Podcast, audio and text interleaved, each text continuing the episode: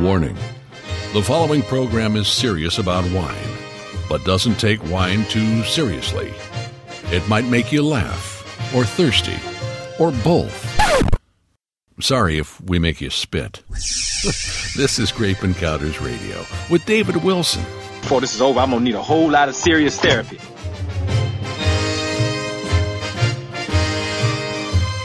You know, somebody came up to me the other day and said, Hey, David, what do you think about drinking wine in the can? And I said, You know, I don't have any problem with it. I drink it in the can. I, I drink it in the living room. I drink it any place I can drink it. And they just looked at me and shook their head. That was not really what they intended with the question. Hey, if you haven't seen wine in cans, then you're missing one of the biggest trends in the wine business right now. And I had a can of wine handed to me a couple of days ago by somebody who uh, brings wine over for me to taste and to actually purchase for the Grape Encounters Emporium, our wine bar on the central coast of California. And it turns out it was a can of wine made by one of my best buds. And that is Adam LaZarre, winemaking superstar. And I got on the phone literally while we were in the meeting. I said, I got to talk to Adam right now. I never figured Adam for somebody who would ever put wine in a can. He's here right now. He's holding the can in his hand and you're admiring your can, right? Uh, say hi to everybody.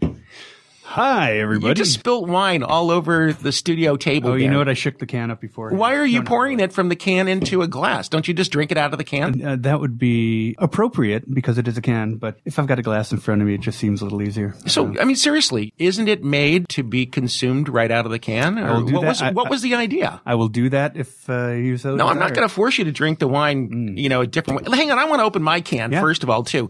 What is this? And first, let's talk about this brand because Right. this is a brand you created. This is a brand I created back in uh, 2005. t- total national brand. I mean, Yep. anybody that drinks any amount of wine knows this brand. It's famous. It is Cycles Gladiator, and if you don't know the name, Ah, You did you hear, probably did you hear mine? I, I heard, I heard Yeah, yours. It's great. And three million of your listeners have just heard that too. I, it's funny. I'm looking at the screen, you know, as we're talking, you know, you can see the audio waves and it just went off the charts. Overmodulated, Yeah, huh? Exactly. Yeah. So it's a label. It's got the lovely naked redhead on a bicycle with the wings on the pedals going up into the stars, and it's actually an old 1895 bicycle poster. So do you think that this bicycle poster was the inspiration in some way for that image in E.T., where the bicycle's kind of going off into the stars? You know, I have a hard time drawing a connection between that creepy little wrinkly creature and this lovely, beautiful the- redhead with the- hair you know, but, longer I'm, than but her. I got to think that Spielberg maybe s- saw this image and said, "Hey, you know, we could change this around a little bit. We'll put a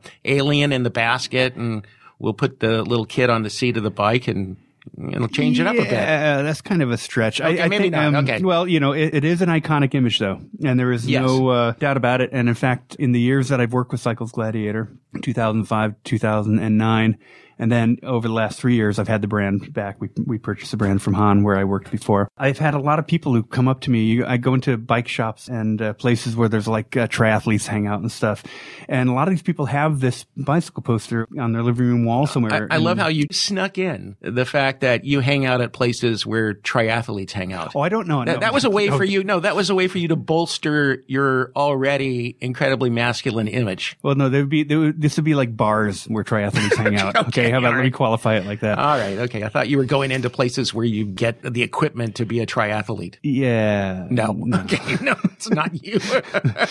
Okay. What do we don't? Oh, we're out of time. All right. we? no, we aren't. So I saw this and I, I frankly was absolutely taken aback, but in a really positive way because this is the first can of wine that I've seen that I actually went, wow, that really grabs me. Yeah. It really grabs me. The label, the can, the whole thing is sexier than any beer can, any can of anything that I've ever seen. This is the, the pinnacle of canned beverages right here. You know what? It, it's a thank you for that. It's a, Don't you agree? It's, a, it's one of the fastest growing segments of the wine industry that can. Why? Um, I think uh, convenience, uh, convenience, and nothing more. Really, when you think about it, you know, when you go out to the golf course, it's really hard to take a bottle of wine, you know, in the bag with you. You might have a small cooler. Yeah, bo- bottles are clumsy. Bottles are clumsy. Uh, if you're sitting by the pool, you obviously don't want to have glass around. If you're uh, going out on a picnic, if you're going out on a hike, if you're uh, going out fishing, if you're just doing stuff, some type of activity where, where just having a bottle of wine is, is a pain in the ass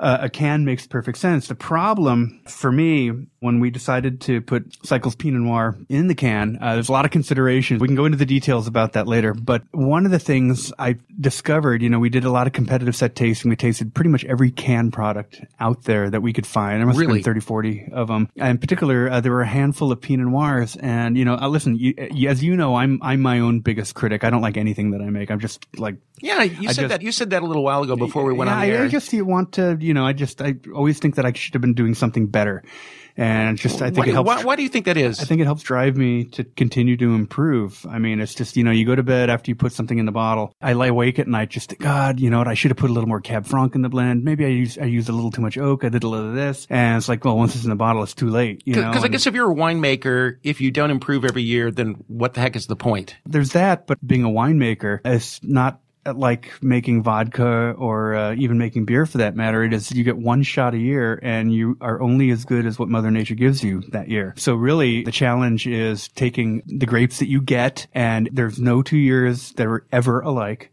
And there's some that are similar, but there's no two years. You know, if it rained a little bit before harvest, or with a little heat, or this or that, changes the structure, complexity, flavors of the grape drastically. And so uh, the, the challenge isn't try to get better every year; it's just to understand what uh, you're thrown every year and be able to make the best stuff you can. But isn't isn't that the fun part of winemaking? Is you know, I yeah. kind of it reminds me in a way of the TV show Chopped.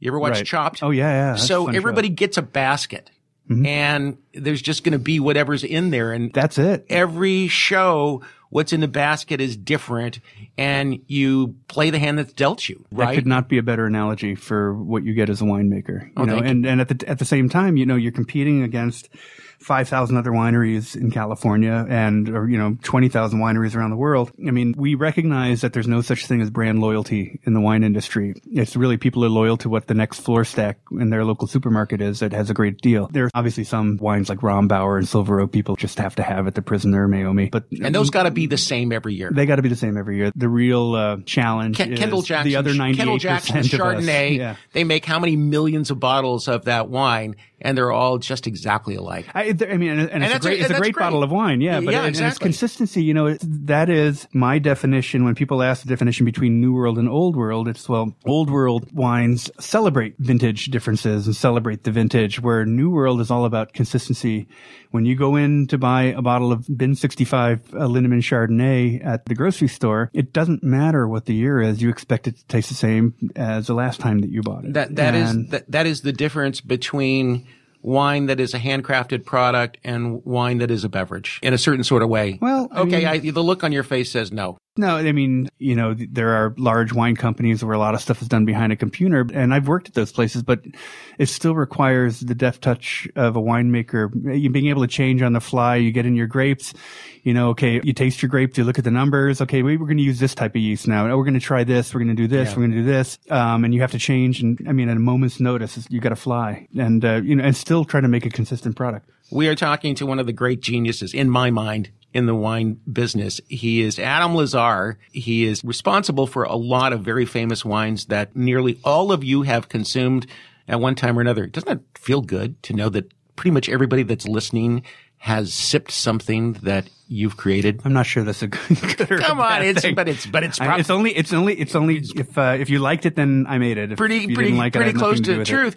Uh, we're going to come back in just a second with Adam, but I really can't wait to ask the next question, which is, and don't answer it now, but I want to know if somebody pitched this to you or if you pitched this idea of putting Cycles Gladiator in a can to somebody else. I want to be the fly on the wall in that meeting Right. Where that happened because that had to be a passionate discussion. I can absolutely guarantee it. You are listening to Grape Encounters Radio with David Wilson, my very special guest, Adam LaZarre. He is the head winemaker at the Wine Hooligans. I didn't even mention that at the beginning, but you make Cycles Gladiator and tons of other stuff. Tons of other stuff. Well, you know, I guess do we don't, probably, we, we don't probably wait, we don't, 75 different wines. 75 different wines. Not not all different brands, but you know, I think we do probably seven broad market brands, which means the wines that you can find in your restaurant or supermarket. And then we do a number of what are called PL private label or control label wines, which you might find, say, in Costco or Bevmo or in other big chains. These are contracted wines. They're they're uh, wines that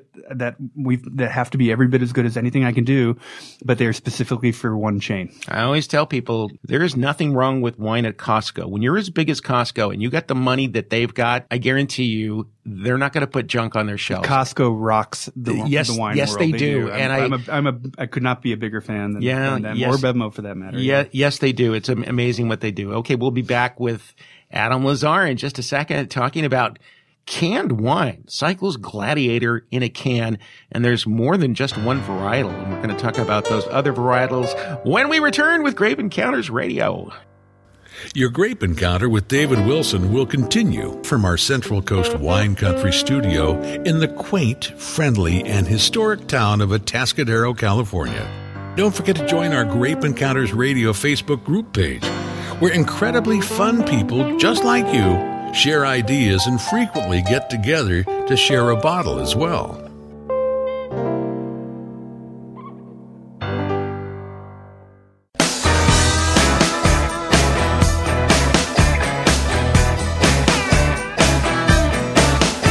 He's setting down the wine glass and picking up the microphone. Here's your Grape Encounters host, David Wilson.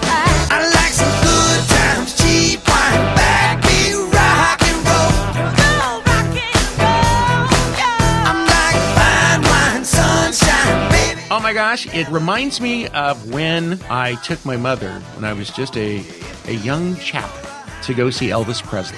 Yeah, that's how old I am. There's a certain electricity that is in a room when you have a superstar in your presence. I got my superstar here. He's a winemaking superstar. He's very humble. He's a, you know, he's, he's a lovable guy, but don't make any mistakes about it. Adam LaZarre is a superstar. You're a swashbuckler. I thought you were going to give us a story about Elvis Presley and your mom. That would have been like really cool. Can you believe I took yeah, this, here is a just here's a, segue, man. Here, here's a sidebar. This Yeah. is really cool. So I was very young and I just got my driver's license and my mother was just in love with Elvis Presley and I said, you know, mom, I'll take you to see Elvis Presley because he was playing in Long Beach and we lived not too far from there. Okay. And so I took her to see Elvis and it was like the coolest thing. I- And I love music, but you don't have to love Elvis to know that he's just a superstar. You just feel it. no, I mean, yeah, Yeah, no, but- he's. I mean, but he exudes. He's just one of those people that exudes everything. But here's that- the weird story. Okay. Years later, I'm together with some friends, a bunch of friends, and I tell the story about taking my mom to see Elvis Presley. There were three other people in the room who had all taken their mother to see Elvis Presley at that same concert, and we all lived hundreds of miles apart at that time. Right. How's that? Is that weird? Well, so was this before or after Elvis Presley died? This was before. Yeah. Okay. Okay. It was the fat Elvis. All right. But you are not the fat Elvis. You are the very trim, very muscular Adam LaZarre. Working towards it. Uh, yeah. yeah, Cycles Gladiator. Let's go back to that for a second. Now, I posed this question right before we went to break.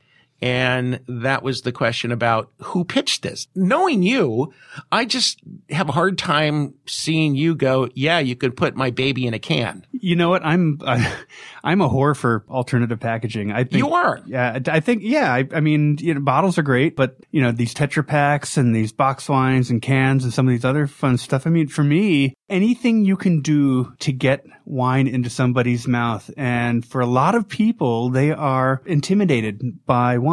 They're intimidated. You know, There's thousands of choices, and you've got friends who are really stuffy and and pretend to be they're very pretentious about wine and and you go to a wine list or you walk in a wine shop and you can be very very intimidated so having opportunity to put something in a can or a box and having it okay to me is very exciting i don't care how somebody gets the wine as long as they get it uh, you know if it's you know in a little squeegee and you, in a sponge in a bucket or something and you A walk up and i don't care you know Whoa, whoa, whoa, whoa, whoa. So you, you've got a squeegee and a sponge and the wine's in a Or a bucket. spray bottle And you take the you know? sponge and you dip it into the bucket and then squeeze it into somebody's mouth. I, sh- that sounds like a great idea That sounds We, I, we ridiculous. got to talk after the show. Yeah. But I mean, you know, I mean, being facetious, but I mean, really, it, whatever it takes for people to have wine and have an opportunity to have wine. And for me, having the cans is uh, opens up an entirely new avenue of being able to, you know, when people are out doing recreational stuff, they're out swimming, they're boating, they're golfing, they're playing tennis, they're hiking, they're doing any number of things. Having a bottle of wine is a pain in the All right, how do I take? The, I haven't taken a sip of this yet. I'm going to do it now. Do and it. it's a Pinot, which you know is not my favorite varietal, but that's okay. That's the real test with me. Oh, great. Yeah, yeah, well,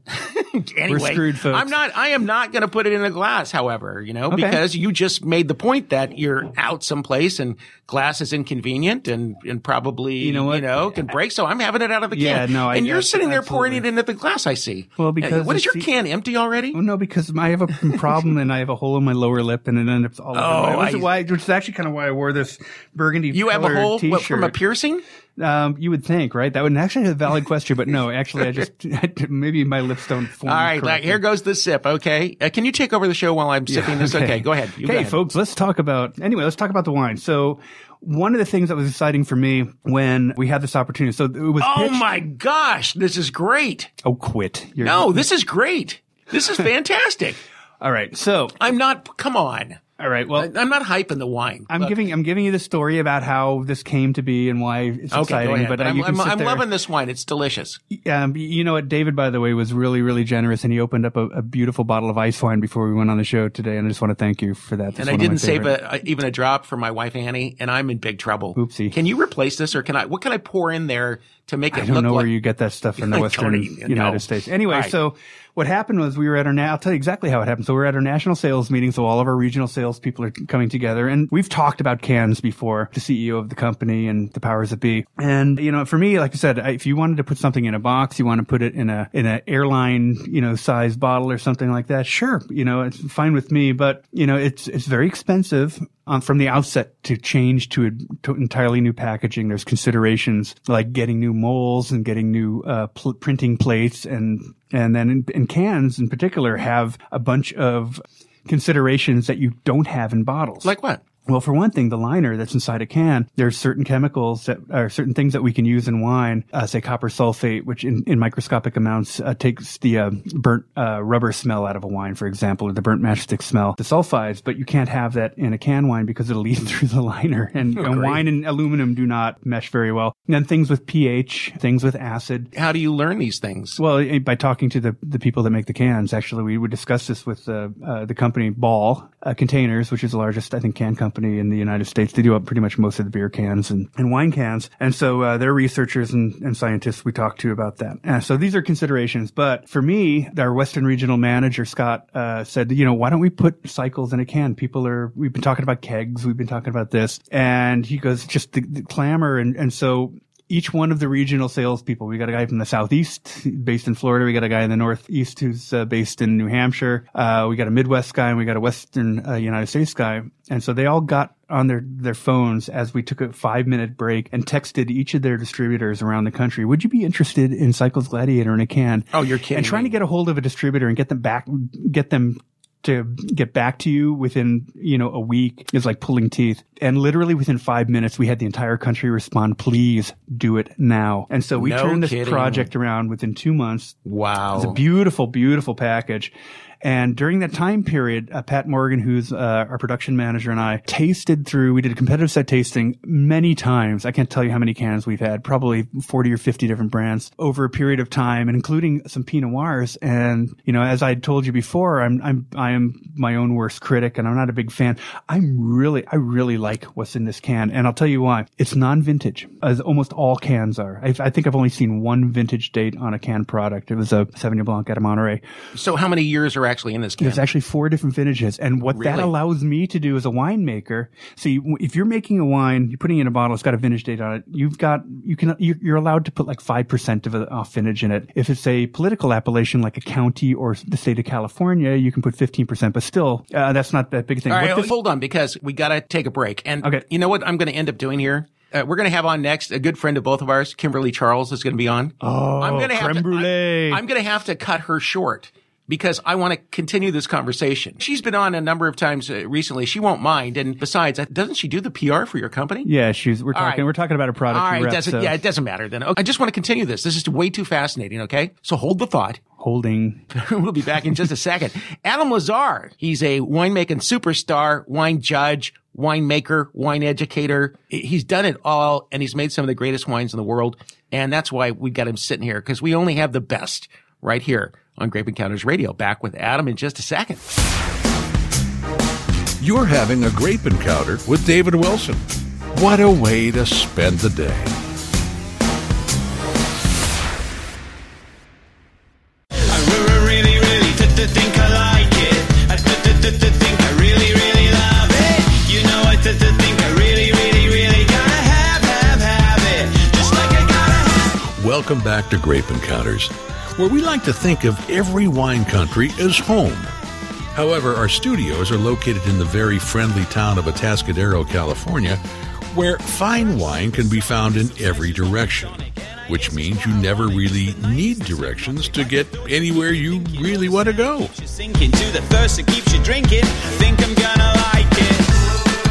Well, I never thought I'd be talking more than a half an hour about wine in the can.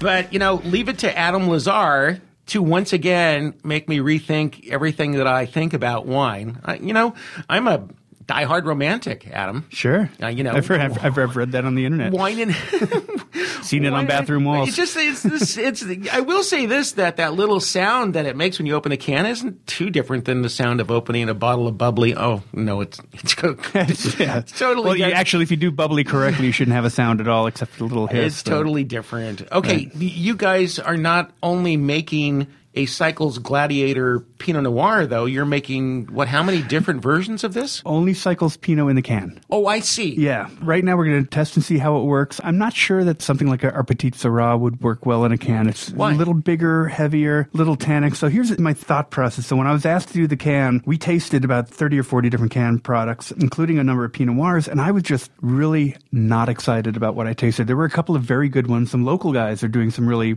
kind of neat stuff, but I'm talking about national, and they were just kind of thin and insipid. And so it gave me an opportunity to raise the bar on this stuff. And so I have the opportunity. I've got a couple of different vintages in here. I've got something really fresh from 2016. I've got something that's got an extra year of barrel age on it in 2015. I've got even going back to 2012. These are all really good Pinots that just didn't have a home at the time. We overblended or underblended. So where are these wines sitting in They're neutral sitting barrels? in. Yeah, they're sitting in neutral barrels. Really? And uh, so I was actually able to create a wine for the can. You know, like I said, you you are you're kind of strapped. Your hands are kind of tied. If you're doing a single vintage wine, you you can only do the best that this one vintage gives you. But when you have a couple of different vintages and you've got a little extra barrel time, you've got a little aged wine that you can pitch in to give it some complexity. Uh, you got something really fruity and fresh, and now you can make this big, broad-shouldered, beautiful, full-bodied, complex beast in a can. Now, the, the consideration that I needed was that I recognize that people are going to be putting this in their cooler with their beer and their waters, and it's going to get down to like 33 or 34 degrees. So when I put these blend together, it took me like two and a half Very, weeks. very interesting point that I hadn't thought about. There's It's going eight- in the cooler with everything else. Eight different components. Well, and it's also going to warm up when you pull it out of the cooler too. So you're going to be on a golf course. It's going to be 90 degrees. The wine's going to warm up from 34 to you know 80 in in a very short period of time. The wine has to taste great at all of these temperatures. And so I put together dozens and dozens and dozens of blends in my kitchen, and I had them all in my freezer. are, my are you talking about your real kitchen at your house? my real kitchen at my house? This is where this blend went together. Really? Oh, I mean, because I needed access to a, a couch to lay down on every so often because I was putting so many blends together. But I Were, tested were you laying wine. down because you had tasted a lot of the blends, or were you laying down because you were working into the late wee hours of the night? You can get pretty hammered by t- working all day tasting blends. Do you even spit- swallow? uh, no, I spit. You do spit. Yes. Then how do you get You, hammered? you spit it, but it, what happens is, is that the wine gets uh, into your system anyway, sublingually, through your tongue or through your cheeks, and a little bit will obviously leak down the back of your throat. And that's not a problem if you're doing five or six wines. It's a problem if you're doing like 70 or 80 wines or different blends. And ultimately, I mean, you've you've sat at competitions and you, you they're drinking Merlot and Cab, uh, Zinfandel for three and a half hours. You spit but you you get a good buzz going. Anyway, so get get back to the wine. So this gives me the opportunity to make this really nice wine, and I put the blend together based upon how it was going to taste at 32 degrees and how it was going to taste at 75 degrees. And just because the wine is good doesn't mean it's going to be great at 75 degrees or great ice cold, because the wine changes drastically. And I challenge any one of your listeners who wants who, who doesn't believe me to go ahead and put a bottle of Pinot, you know, in the freezer, get it down to just just above freezing, and taste it every half hour and see how drastically you know things pop. So for me, it had to be this black cherry cola right, I- I- concentrate. I, got to pour this into the glass because I haven't even actually got to look at the color of it because I'm Yeah. drinking it out of the can. And by the way, drinking it out of the can. You Do can't- drink out of the can. The dog you- was just there. You yeah, okay. You can't sip it out of the can. You you slug it. You do. Yeah. You know what? This looks almost like a Grenache or something. You know the the density of this, the Mm-hmm. Well, o- it's got it, of has got a little, wine. like I said, it's got a little twelve in it. I think it was about eight percent. Uh, I've got a little fourteen in it, about uh, eighteen percent, and I've got a, a bunch of fifteen and and sixteen in it. But the idea being is that it can't be too tannic. The tannins have to be melting; they're in the back of your throat. So when it warms up, the most horrid thing I can think of is a really dry tannic red wine. On a golf course or at a tennis court or by the pool at Yeah, 85 terrible. degrees. It's going to be horrible. So Terrible. this still has to taste great at that point. We're talking to Adam LaZarre. He was the creator, the inventor, the brainchild behind Cycles Gladiator, an iconic wine in America and I guess outside of America too. We sell a ton of Yeah. this in uh, Europe and in Asia. Just for everybody's edification, some of the other brands that you've worked with that people would recognize. Uh, Stephen Vincent, it's a wine that I make. I get somebody who comes in here and buys a bottle of Stephen Vincent every single day. Really? Yes. the same person? Eh, Same person. Oh, yeah. I'm gonna, I need their address. She I'm loves that Chardonnay. send Loves it, yeah. Uh, that's our kind of our big oaky buttery Yeah. uh, Chardonnay uh, uh, in the portfolio. We do a brand called Goyette, which is kind of a Costco exclusive. I do a brand called Sea Monster, which is a really cool eclectic white blend. is such a beautiful I, wine. I had a bottle of that for the first Are- time. are- so are you making the blend again? The Sea Monster blend? the blend is not only back, but that's what we're going to be I doing wish, moving forward. somebody had told me that. Okay, some of the wines that you've worked on in the past, though, that people would recognize. Sure, I was uh, the uh, uh, vice president of wine for uh, Hahn Hahn Yeah, Estates of Monterey from Yeah. 2001 till 2009. Rex Goliath was one of the brands that we created. that was um, a chicken, right? and that thing blew up, and we sold it two years later to a, a big wine company, which took it to the next level. I, I was just remind me, and w- when we get to a break, I want to show you a photograph from Chateau La France in Bordeaux. Okay. They have a 48 meter giant chicken made out of stainless steel. Okay. Anyway, hey, we're running out of time, Adam, but this question is it it just has to be asked. Right. When you go off on a picnic and you don't finish all the beer, and I know that doesn't that doesn't happen in your world. but but but a lot of times, you know, you go on a picnic and you you know everything's been sitting in the ice chest and Yeah. the ice is getting slushy. By the time you put the ice chest back in the car, it's you know nothing but water. You pour that off, and it sits in the car for a couple days, getting warm. You know the story, right? Uh, now I now I, I now I take this this can of wine and I put it back in the fridge. Yeah. is it going to still be drinkable? oh, sure. I think. Uh, Can it stand those temperature fluctuations? You know, uh, uh, You don't know, I'll do be- you? no, I don't You don't actually. know. But but I would because we only just canned it you know, a short time ago. Uh, it's got a longer shelf life than if you if the same can was around You know what I'm in going a to do? year and a half. You know what I'm going to do? I'm going to I, I'm going to take I'm going to take it and go hot cold hot cold, and then I'm going to uh, a week or two later I'm going to drink it. I'll let you know. Yeah. All right, last question. yes, sir. Can I lay it down? Bring it on, man. Seriously, I can lay it down in my cellar. I can- You know, oh, lay no- it down. I thought you were no, like you were no, like you no. Can I doing can I a can Christmas I, challenge I, or something? Can I lay the can down in my wine cellar? You can lay it down. You can put it upside down. You can do anything you want. No, with seriously, would it age? Um, my guess, You don't know, do you? I, it's got all the components to be able to age for a couple of years. I would, but I, I would suspect it doesn't. Um, I lowered the tannins in this to make it, like I said, more drinkable when it's warm. So I would suspect you just take this thing and crack it within a couple of weeks. No, I don't know why but- you would want to age. uh, well, I don't know. I just- anyway. but wouldn't that be fun to if you just forget about if listen if you forget about it, it's in the back of the pantry, and you you forgot about it. It's over behind the Coke and the Pepsi Diet Pepsi for like three months. Yes, it'll be just fine. It'll be just fine. It'll be just fine. Wouldn't that be funny if, like, five years from now, you crack it open, and you go, "Oh my goodness!" I've had that happen, not with cans, but with bottles that I'd well, I know, forgot, but this is forgotten we're, about. We're in we're in um, uncharted territories now. I have, you know what? I've, in, theory, the, the liners inside these cans uh, should have absolutely no. You All right, shouldn't so break down. I'm gonna I'm gonna become the testing laboratory for Cycles Gladiator Pinot Noir in a can. I'm gonna get the can hot and cold and hot and cold. I'm gonna take some other cans. I'm gonna lay them down in my cellar. And uh, we'll check back with you in a couple of years. Yeah. I yeah. hope I hope we're still doing this. In a I guarantee. I'll have some in the back of the pantry. But we're going to be canning. I mean, hoping that we're canning this stuff every two months because the demand is going to be so strong. But All right. I mean, we our advanced orders when we announced that we were going to can this stuff, we'd almost sold out before we even canned our first. That is one. crazy. That is crazy. All right, we're going to cut it off here because we've got to get uh, Kimberly Charles on the line. She- Creme brulee. She's going to be talking to us about, you know, kind of a status report of about what's uh, what's happening in Napa and Sonoma post fires. Oh, yeah. I think it's going to be a pretty positive story. But she was involved very heavily. Very. in That's why. That's why we're gonna. yeah. She's actually right now taking care of her. She's visiting her folks in Alabama. So we're gonna take a break. We're gonna get Kimberly on the line. I'm gonna have you call her, as a matter of fact. Cool. Okay, you'll be our board op for a second. we'll fool her. And uh, we'll be back with more Grape Encounters. My thanks, big thanks to Adam LaZarre, Thank you for Adam having me. LaZarre. It's always a pleasure. wine superstar. There's nothing. There is no chance that your palate will be dry coming into the studio with David here. This is awesome. Hey, we'll be back in just a second. Stay with us. Remember, as much as you may love wine, it is not the answer to your problems. Unless the problem is you're out of wine. Your grape encounter with David Wilson will continue right after these important messages. You don't have a problem with that, do you?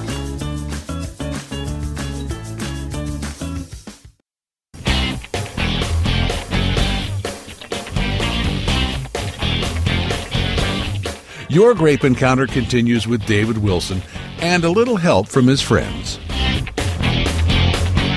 All right, it's nothing but superstars on Grape Encounters Radio. We get the really big people in the industry. Adam LaZarre in the studio he brings wine, and we had a really good time. But now uh, we're going to bring a mutual friend on the line. It's Kimberly Charles. She's the grande dame of wine promotions, not just in the Napa Valley and Sonoma, but beyond. You're too kind. No, but it's- I- it's I, true. I'm You were- glad to be called. I'd love to be called a dame if you don't mind, because I think that has even more of a fun connotation. The Grand Dame? You want to be the Grand Dame? Why not? It sounds a little more fun. Where are you, in Alabama or someplace? I am in Alabama, where the Cycles Gladiator label was banned for some time, as it had a, a scantily clad woman on the label, but it is now legal, which is interesting and good. It was uh, a poster created in Paris Uh, for liberation, feminine liberation, to leave the home and take the bicycle and not have to depend on carriages or a gentleman escort, but to be able to travel through the streets on your own. So, yeah, it has a lot of great connotations that are relevant to the times we're living in now. you know, I, I'd kind of actually forgotten that you do the PR for Cycles Gladiator, but you do PR work and marketing work for a lot of different entities in Napa and Sonoma. And you made headlines, really, you and a group of people, when you raised money and you went out and you bought all kinds of things to fill the needs of fire victims and rented a U-Haul and went out there. It was really an incredible story. But I know that you've had your finger on the pulse of what's going on. I think that a lot of people have a misconception about the status of things in Napa and Sonoma right now. And I wanted to just make sure that the story is straight for anybody who's thinking about coming to California wine country and especially the wine countries in Napa and Sonoma. So what can you tell people right now? Well, David, I really want to thank you and Grapes Encounters for continuing the conversation because I think in many people's minds these days with busy schedules, we tend to hear a piece of news and accept it as fact. And I can tell you without a doubt that wine country is wide open for business. Napa and Sonoma counties, as well as Lake and Mendocino, which were affected by those fires, are Yeah. doing brisk business. In fact, a lot of interesting things, and a few I'd like to share with you on the show, but a lot of businesses have their doors wide open and they're also contributing back to fire relief funds for those affected closest to them. So, you know, what's interesting now is the rains are coming and so we have, you know, lots of green in the hills and between the rows of the vines and everything's pretty lush. And I'd say too, I like to travel wine country at this time because it's quieter, there's less traffic, it's cozy in the tasting rooms where it's a little chilly outside, you know, and I think now too, after the fires, there is an unqualified, palpable, extra sense of community going on. Everybody is just Yeah. that much more relieved and, and happy to have their job and to have visitors, and so it means a great deal. You put the business aside, I think, and get back to the humanity of it all. Making great wines is a noble profession, but helping one another is the most important thing that human beings can do. Very much so. You know, it really reinforced. I know this happens everywhere when there is a disaster. It happened at Katrina. It happened at 9/11. And California shone so well after this, and the generosity continues. That's the other great thing is that Yeah. after the the aftermath and the supply drive that we did, as you mentioned, um, you know now there's a lot of people trying to pick up the pieces. 8,900 structures were lost. The latest reporting is 9 billion in losses. Um, Oh man. claimed so much uh, so far with insurance. It's nowhere near what Katrina was. It's one quarter of Katrina's economic impact at this point, but we still don't know the full scale of it. And I will say, um, shortly after the fires, I did drive up to one of the neighborhoods that was the most devastated, and boy, you can't help but you put yourself in that person's shoes, just looking around and seeing everything you'd ever owned just gone, vanished in in just a matter of minutes. And right now, you know, as we're talking, there are several blazes that are burning in the southern part of the state. You know, it's almost a carbon copy of what happened up in Napa and Sonoma and Mendocino and Lake County. Just I know, you know, California just can't catch a break this year, you know, and it's in Ojai, and I heard last night the winds were up to 80 miles an hour. I really, really want a Christmas miracle, and I'd love these fires to just cease and desist. Yeah. Please, can we have earthquakes for a change? Don't even, right. please. I'm knocking on wood right now. All right, we only have a couple of minutes, so you said that you had a couple of examples that you wanted to give. Well, I wanted to encourage people to look to a few places. One is visit napavalley.com, where there is a lot of information about coming there and packages. And I know the airlines are offering relatively fair deals. So, you know, do explore it because they've got up to the minute updates of trips you can plan and things you can do. And then SonomaWine.com has something called the Season of Love, which again shows the generosity of the community. It includes a lot of wineries and other businesses that are offering special things that will help raise money for fire relief. So it's through the end of the year, through New Year's Eve, the SonomaWine.com Season of Love.